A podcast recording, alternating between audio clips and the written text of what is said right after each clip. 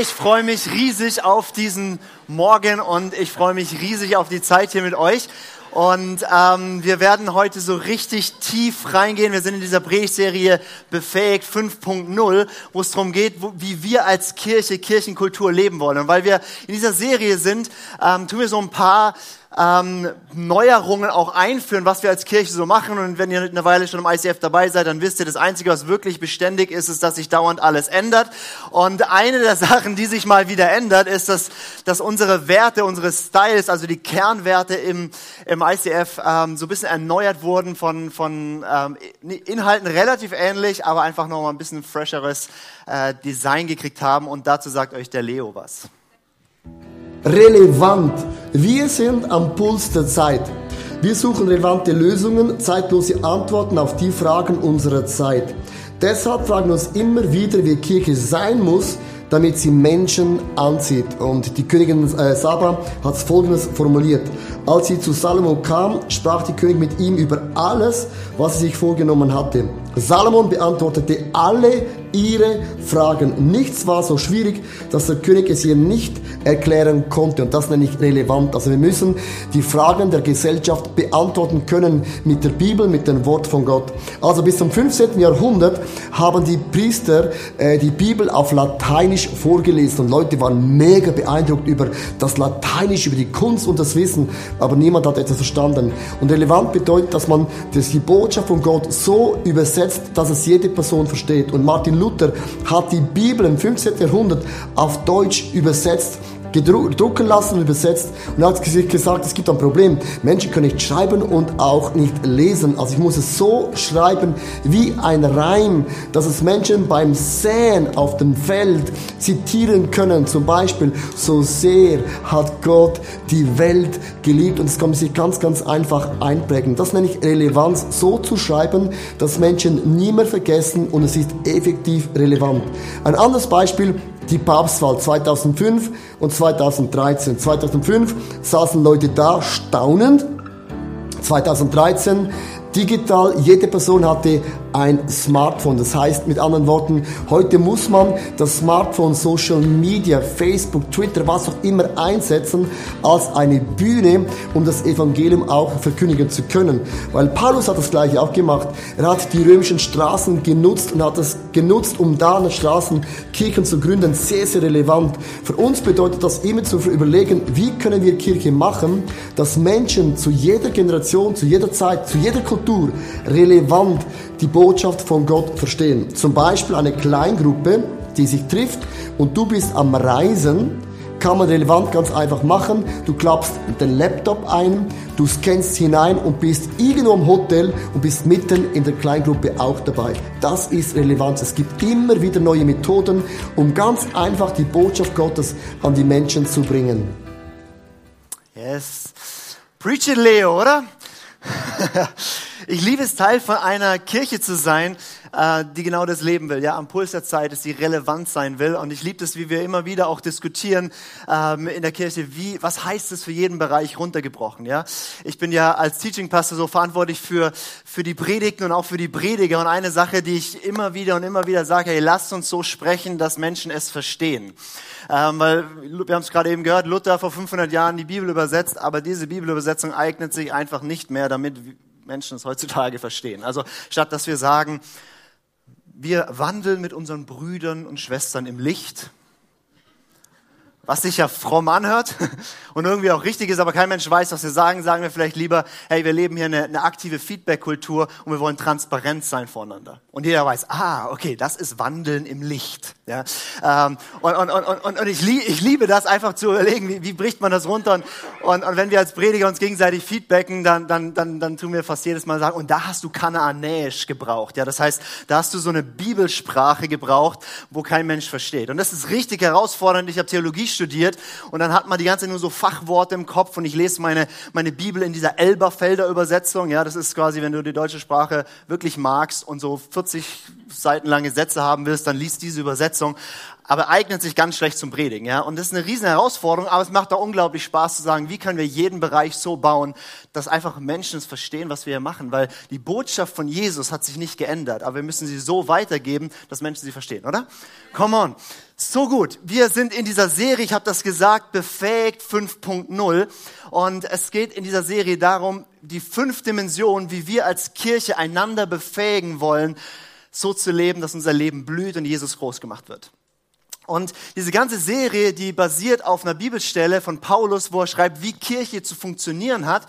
Und ich lese sie gleich am Anfang mal vor. Äh, das ist in Epheser 4. Da beschreibt er, wie so eine Kirche funktioniert.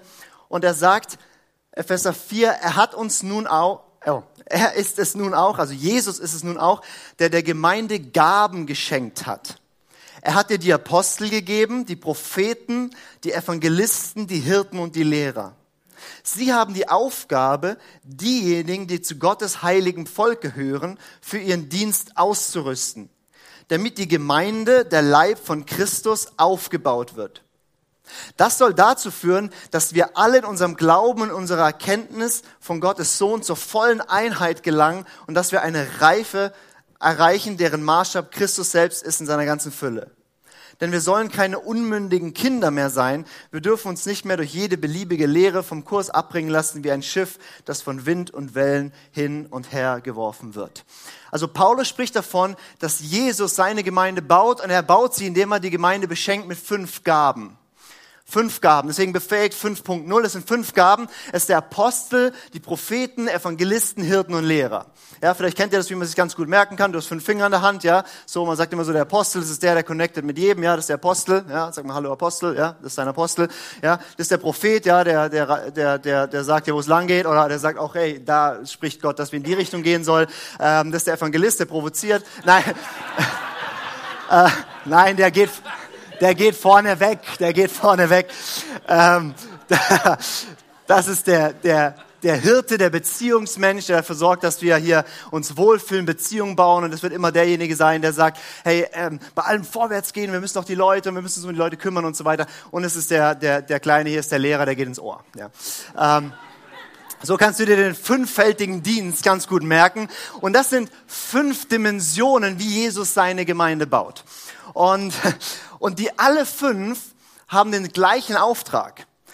Alle fünf sind dafür da, dass die, die in die Kirche gehen, befähigt werden und in eine Reife, in eine Mündigkeit kommen, wie Paulus sagt. Das heißt, diese fünf Dienste sind verschiedene Dimensionen, die es braucht, damit eine Kirche gesund wächst. Und, und, und ganz oft wurde dieser Text sehr missverstanden oder auch überhaupt einfach nicht gelebt. Zum Beispiel in ganz vielen Kirchen haben wir über die Jahrhunderte so ein Modell eingeführt. Da gibt es so einen Mann, der steht vorne, den nennen wir irgendwie Pastor oder Prediger oder sonst was. Und in der Regel deckt er nie alle fünf Dimensionen ab. Und dann, wenn es zum Beispiel ein richtig starker Lehrer ist, dann ist es eine, eine, eine Kirche, die ganz stark ist in Jüngerschaft, in Bibel und so weiter, aber da fehlen die anderen Dimensionen. Oder, oder wenn es jemand ist, der so voll das Evangelistenherz hat, also das Evangelium rauszutragen, die frohe Botschaft rauszutragen, dann wird es eine Kirche sein, die die ganze Zeit unterwegs ist, neue Leute kommen, aber die gehen dann auch wieder und, und, und irgendwie fehlt da was. Und um gesunde Kirche zu bauen, brauchen wir alle fünf Dimensionen. Und was, was auch oft passiert ist, dass, dass wir uns so, wenn ich es so sage, Apostel, Propheten, Evangelisten, Hirten, Lehrer, gibt so manche, wo du spürst, ah ja, das ist so mein Herzschlag vielleicht, wenn du schon ein bisschen sowas damit anfangen kannst. Und dann scharen wir Leute um uns, die genau auch diese Betonung haben, oder? So, wenn du so der Prophetenmensch bist, der das so liebt mit dem Heiligen Geist und Gottes Stimme hören, dann gehst du auf Prophetenseminare und du hast Prophetenfreunde und machst Prophetendinge. Und das ist nett, aber es ist nicht alles.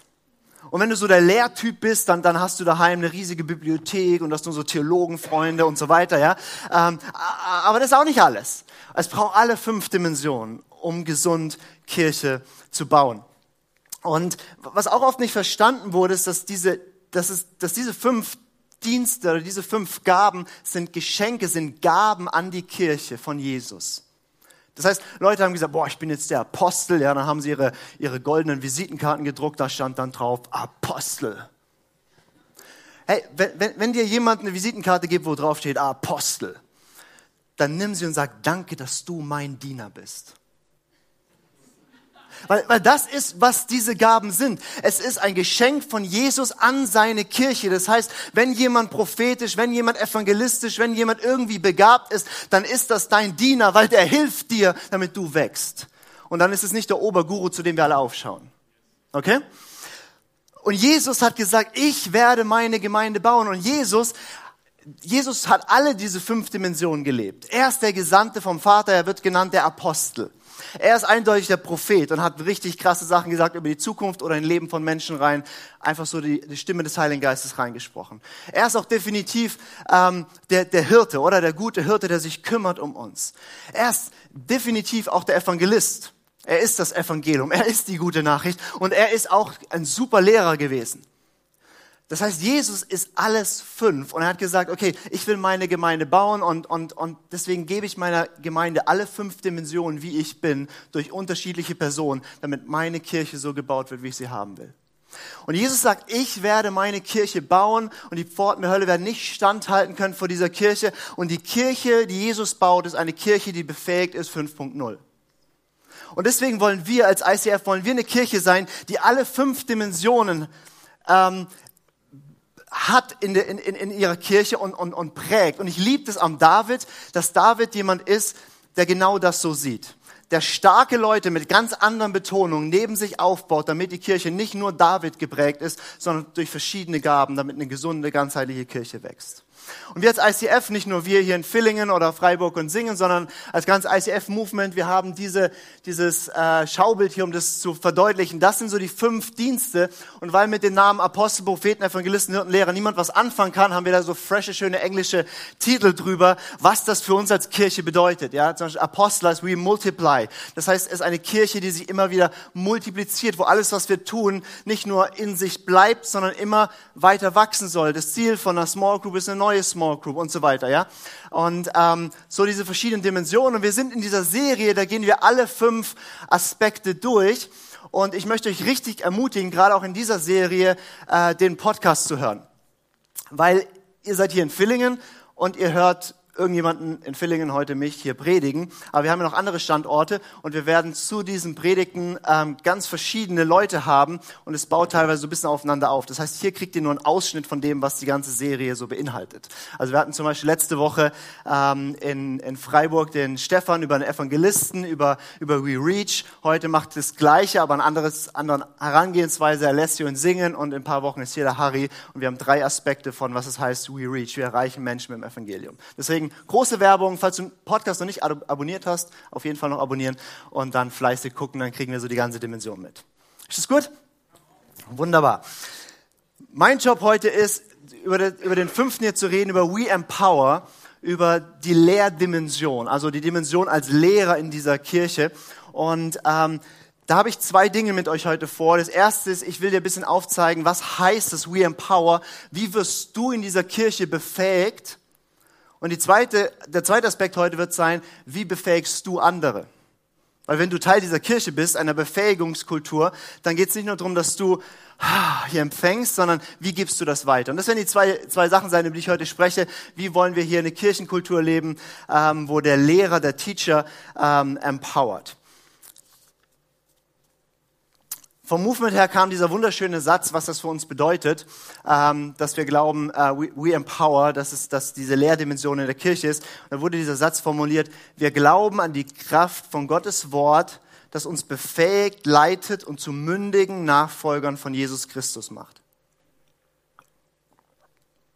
Wir glauben an die Kraft von Gottes Wort und dieses Wort, diese Bibel befähigt uns, mündig, reif zu werden. Also wir als ICF, wir glauben, dass dieses Buch hier das beste Buch ist, was je geschrieben wurde und das spannendste Buch ist, was je geschrieben wurde. Da haben verschiedene Menschen zu verschiedenen Zeiten inspiriert von Gott Dinge aufgeschrieben, Wahrheiten über Gott, über wer wir sind, über die Welt. Und das Spannende ist, all das zusammengenommen ist ein roter Faden und zeigt uns, eine Weltsicht oder zeigt uns eine Art und Weise zu leben, wo wir glauben, wenn wir uns damit beschäftigen, dann befähigt es uns, ein erfülltes Leben zu leben und ein Leben, das Frucht bringt. Und das ist ähm, die Dimension vom Wort Gottes. Und, und weiß nicht, wenn du an die Bibel denkst, wenn du hier drin sitzt und sagst, ich höre die Bibel, ich weiß nicht, an was du denkst, so was für Gefühle so in dir hochkommen. Ähm, viele haben so diese dieses Gefühl bei Bibel, das ist so ein Buch mit, mit Geboten und Verboten und so. Ähm, für mich ist die Bibel ein, ein, eine Weisung, die zum Leben führt. Ich mag diesen Ausdruck. Das ist eigentlich übersetzt, was, was steht im, im, im, in der Bibel, wenn da steht das Gesetz des Herrn. Dann steht da, das ist eine Weisung, die zum Leben führt. Das heißt, dieses Buch, diese Bibel, da steht drin, wer Gott wirklich ist und wir kriegen Licht und verstehen, ah, so ist Gott. Da steht drin, wer du wirklich bist und wofür du wirklich geschaffen wurdest. Da steht drin, worum es in dieser Welt geht und was in Zukunft kommen wird. Da steht so viel drin und, und wenn, wenn wir uns damit beschäftigen, dann verändert das unsere Denkweise, unsere Sichtweise. Und du brauchst kein Neurowissenschaftler zu sein, um zu wissen, das, was du denkst, das ist entscheidend, wie du leben wirst, oder? Also das was die Neurowissenschaft uns sagt und das ist, was Paulus uns vor 2000 Jahren gesagt hat. Durch die Erneuerung unseres Denkens wird sich unser Leben verwandeln. Und darum geht es, wenn wir uns beschäftigen mit der Bibel, wenn wir predigen und andere Dinge machen, dass unser Denken erneuert wird, dass, dass dort krumme Ansichten über uns selber, über uns Selbstwert, komische Sichten von wer ist Gott oder worum geht es in diesem Leben, dass es wie erneuert wird. Und dieses neue Denken wird dazu führen, dass wir anders und befreiter leben. Und in diesem Buch gibt es ganz, ganz viele tolle Lebensprinzipien. Da, also relativ einfach ausgedrückt, Gott hat uns gemacht und hat uns eine Anleitung gegeben, wie wir funktionieren und wie wir am besten funktionieren.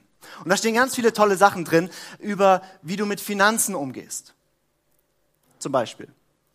Und je nachdem, was du jetzt gerade für ein Bild von Gott hast und von der Bibel hast, denkst du yay oder oh.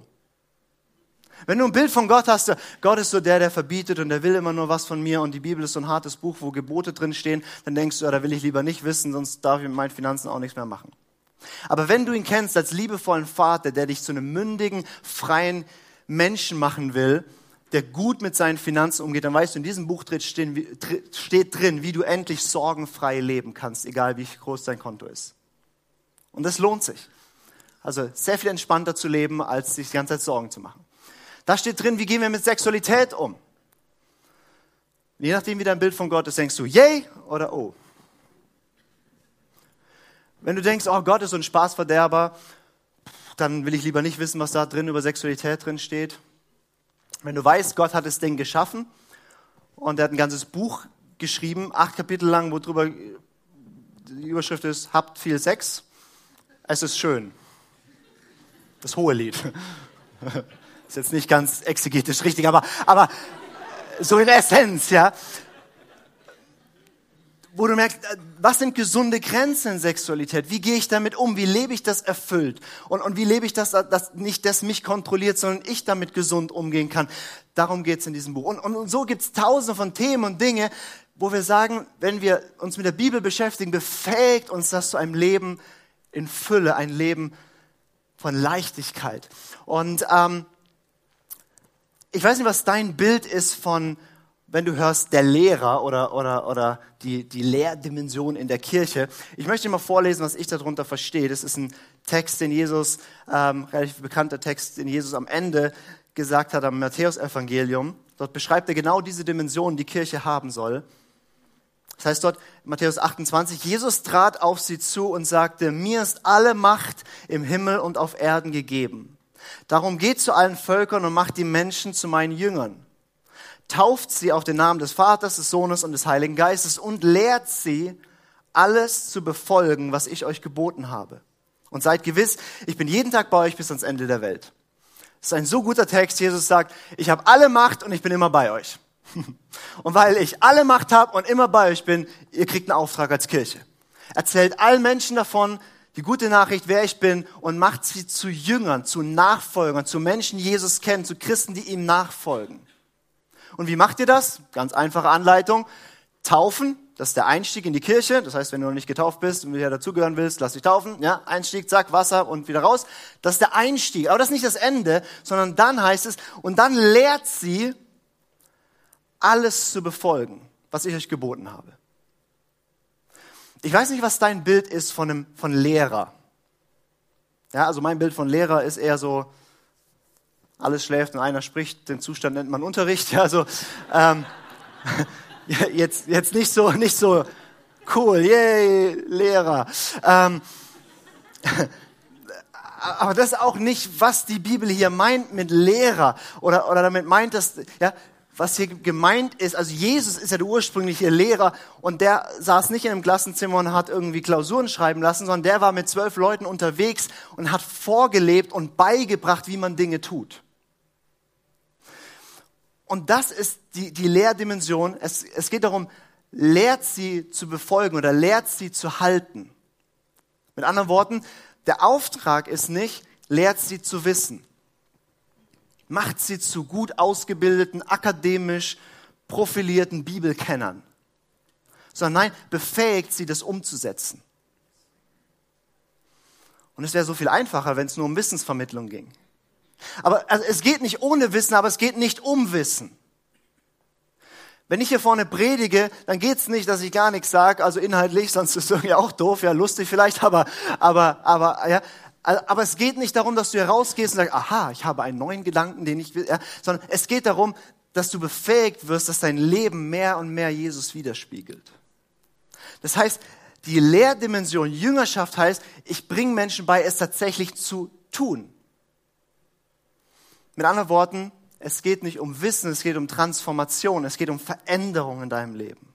Und das ist der Auftrag, den wir als Kirche haben, Menschen zusammenzubringen und sie zu lehren, so dass sich in ihrem Leben tatsächlich was ändert.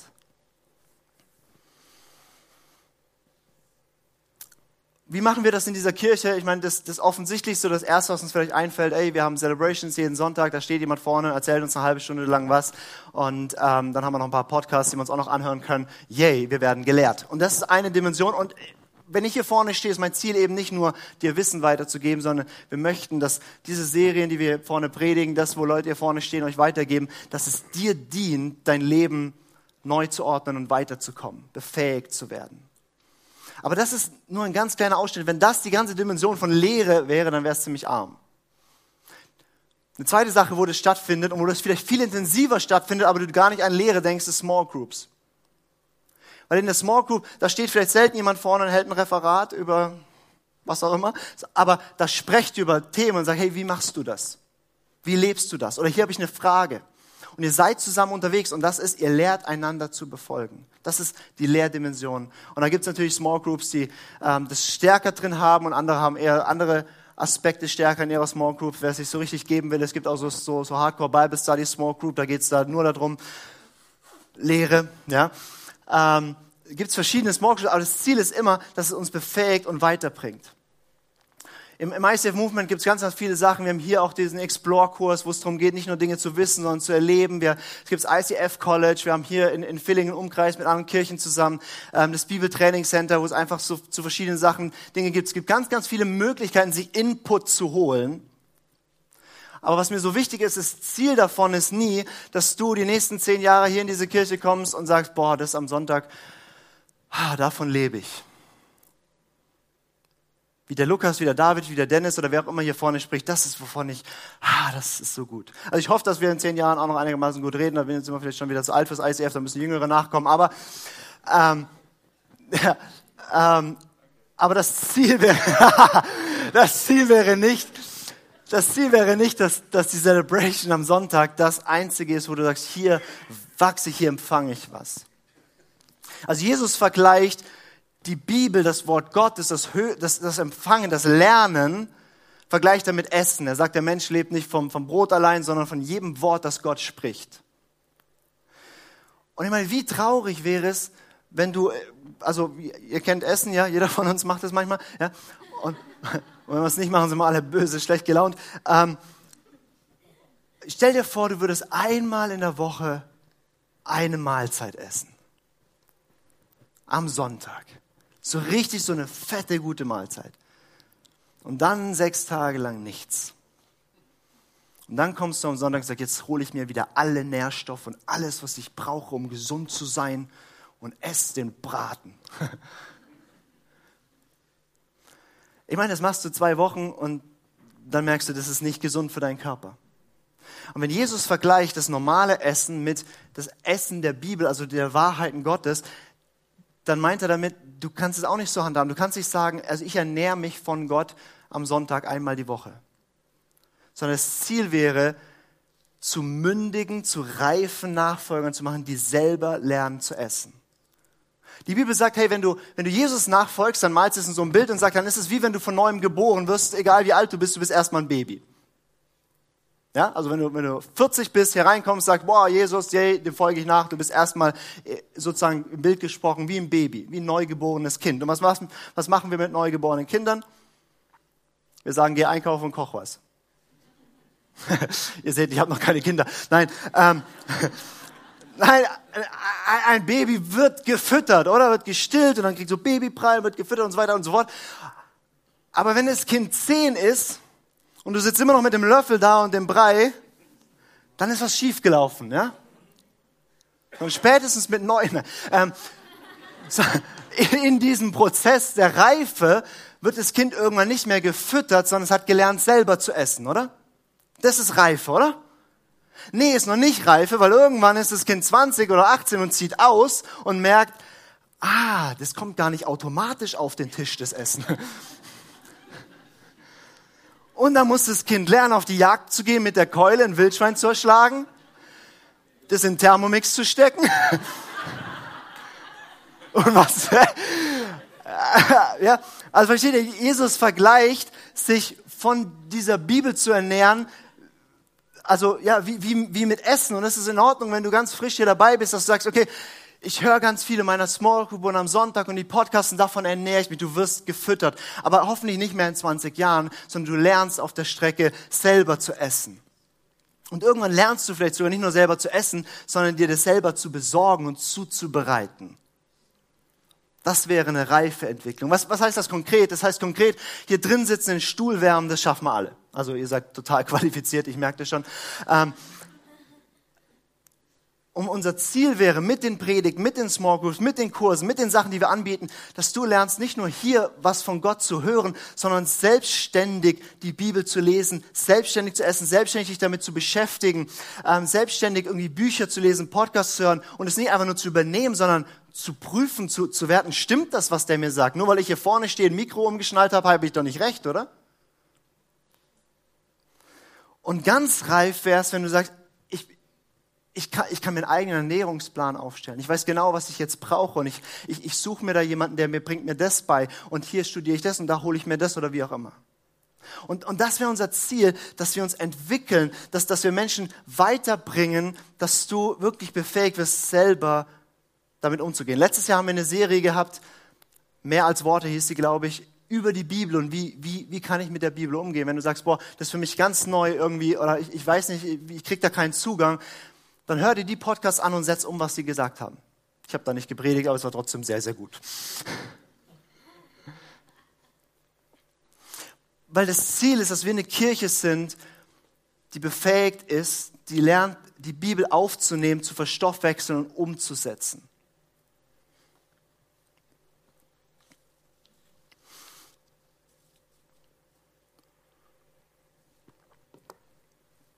Ich habe gesagt, Jesus oder Jesus hat gesagt, dass wir Menschen zu Jüngern machen sollen und wir sollen sie lehren, alles zu bewahren. Was er nicht gesagt hat, ist, stellt ein paar Hauptamtliche an, die sollen andere zu Jüngern machen und sie lehren, alles zu bewahren. Oder? Er hat gesagt, ihr alle sollt Menschen sein, die mir nachfolgen und ihr sollt Menschen dahin bringen, mir nachzufolgen und befähigen, danach zu leben. Mit anderen Worten, wenn wir sagen, uh, we empower, das ist unsere Kirchenkultur, dann ja wollen wir als Prediger, ja, dann ja wollen die Leiter, dann ja wollen die Leute, die irgendwo hier ähm, in, in, der Kirche sich, sich einbringen und das für dich machen. Aber das Ziel wäre auch, dass du befähigt wirst, andere zu befähigen. Und dann haben wir eine Kirchenkultur, wie sie Jesus baut. Und da haben wir noch Schritte zu gehen, oder? Dass wir nicht nur sagen, ja, ja, ja, wenn du Fragen hast, super, ich schicke dich zum Lukas.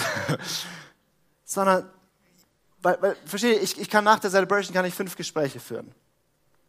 Aber ich kann nicht alle Fragen beantworten, ich kann nicht mit jedem hier irgendwie ein Jüngerschaftskonzept leben, ich kann nicht mit jedem die Bibel durchgehen, das können wir nicht. Aber wenn wir alle befähigt werden, das weiterzugeben, was wir haben, dann können wir richtig viele Menschen richtig fit machen und es macht einen richtigen Unterschied. Und in diese Dimension wollen wir die nächsten Jahre weiter und weiter und weiter vorkommen, dass wir Menschen befähigen, andere zu befähigen. Menschen befähigen, die Bibel zu lesen, diese Wahrheiten aufzunehmen, sich damit zu füllen, das selbst zu leben und weiterzugeben. Weil wenn das der Auftrag ist für Jünger, dann ist es auch, auch dein Auftrag. Jetzt kommen wir zum zweiten Part, das ist der ungemütliche. Wie befähigst du andere? Ich habe nochmal einen Vers von Jesus mitgebracht aus seiner wahrscheinlich bekanntesten Predigt, aus der Bergpredigt. Und dort sagt er was ganz Interessantes. Er sagt in Matthäus 5, Vers 19, wer nun eines dieser kleinsten Gebote auflöst und die Leute so lehrt, der wird der Kleinste genannt werden im Reich der Himmel. Wer sie aber tut und lehrt, der wird groß genannt werden im Reich der Himmel. Also Jesus sagt, wenn du jemand bist, der andere lehrt und du sagst so bei der Hälfte der Bibelpassage, ja, das passt schon, das muss man nicht mehr so sehen und so weiter, dann, dann sagt Jesus, das ist nicht gut, dann bist du der Kleinste im Reich der Gottes, egal wie eloquent du dich ausdrückst. Aber Größe im Reich Gottes, also vor Gott Größe bedeutet, dass du zwei Dinge machst. Erstens, wer die Dinge tut und lehrt. Das ist Größe im Reich Gottes. Was heißt das?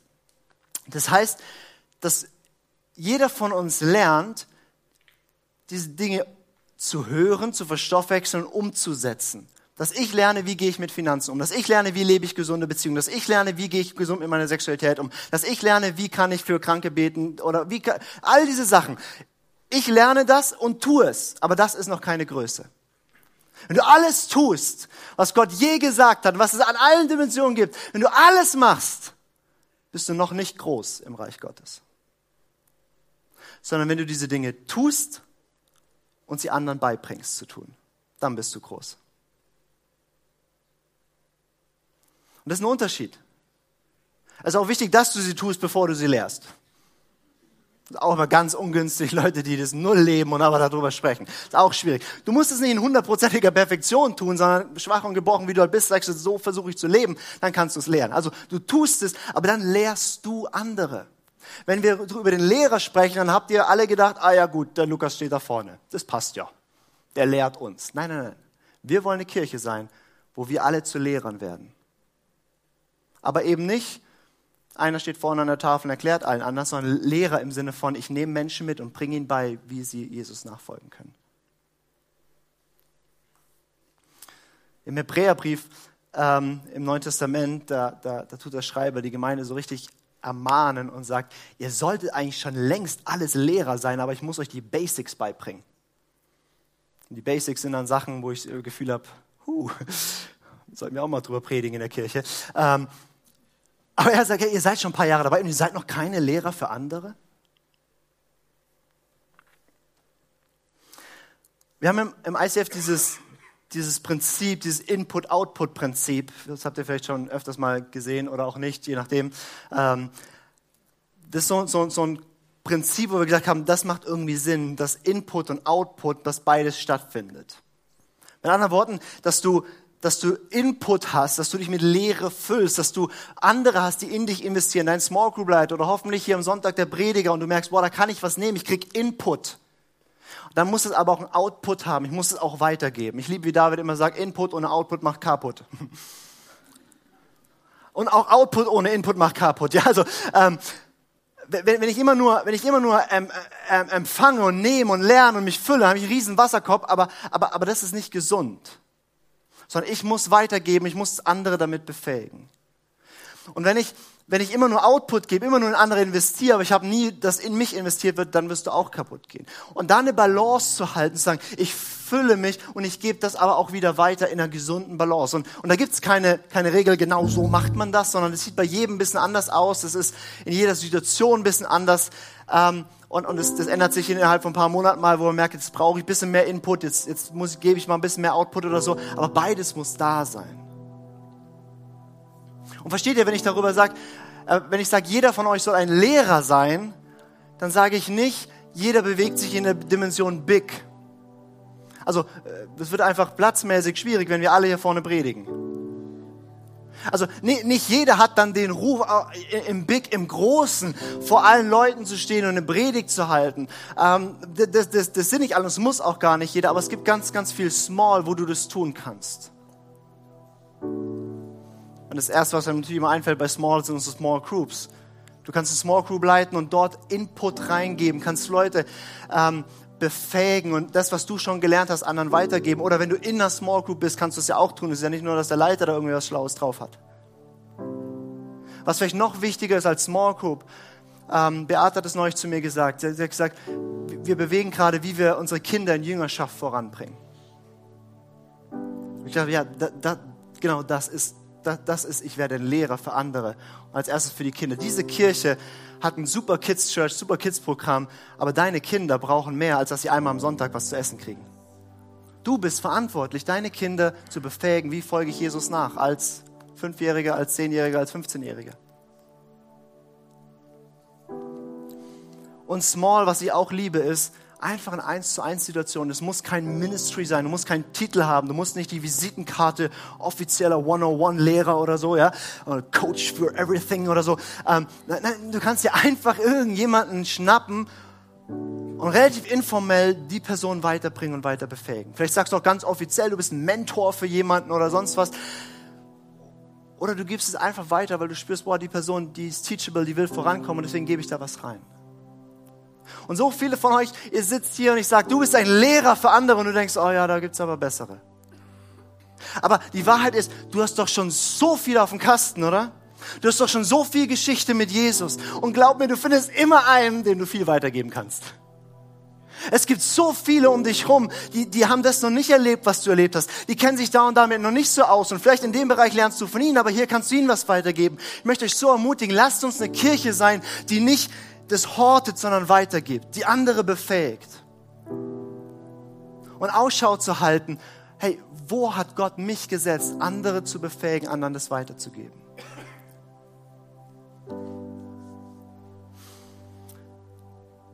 Das heißt, wir wollen eine Kirche bauen, die auf allen fünf Dimensionen befähigt. Deswegen wollen wir auch diese Lehrdimension stark haben. Wir wollen, dass die Bibel hier einen hohen Stellenwert hat. Wir wollen hier gute Schulung, gute Predigten, gute Konzepte in Small Groups und Kurse und Sachen und so weiter.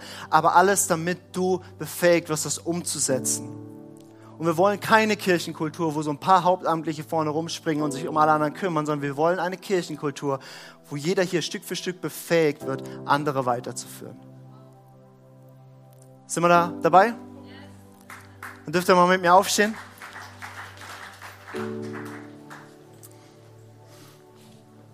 Ich rede zu viel über, was wir als Kirche tun, aber es gibt noch eine Sache, die wir als Kirche tun. Als Kirche denken wir immer Next Step.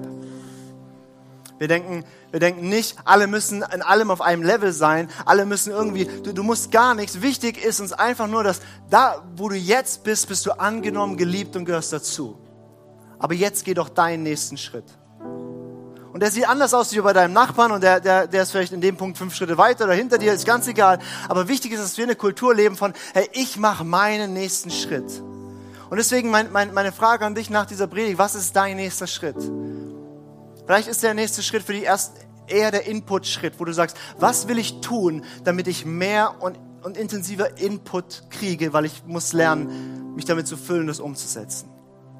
Welche Gewohnheit muss ich entwickeln? Zum Beispiel, ich habe die Gewohnheit, ich höre alle Podcasts vom ICF, weil ich muss allen Predigern Feedback geben. Oder ich melde mich jetzt an zu diesem Kurs oder dieser Schulung. Oder ich gehe in diese Small Group und fühle mich damit. Oder ich, ich, ich suche eine zweite Person, mit der ich intensiv Bibelstudio mache. Oder weiß nicht, was ist dein nächster Schritt, wo du sagst, damit gebe ich mir Input. Und vielleicht ist dein nächster Schritt auch, hey, wo fange ich an, endlich Output zu geben?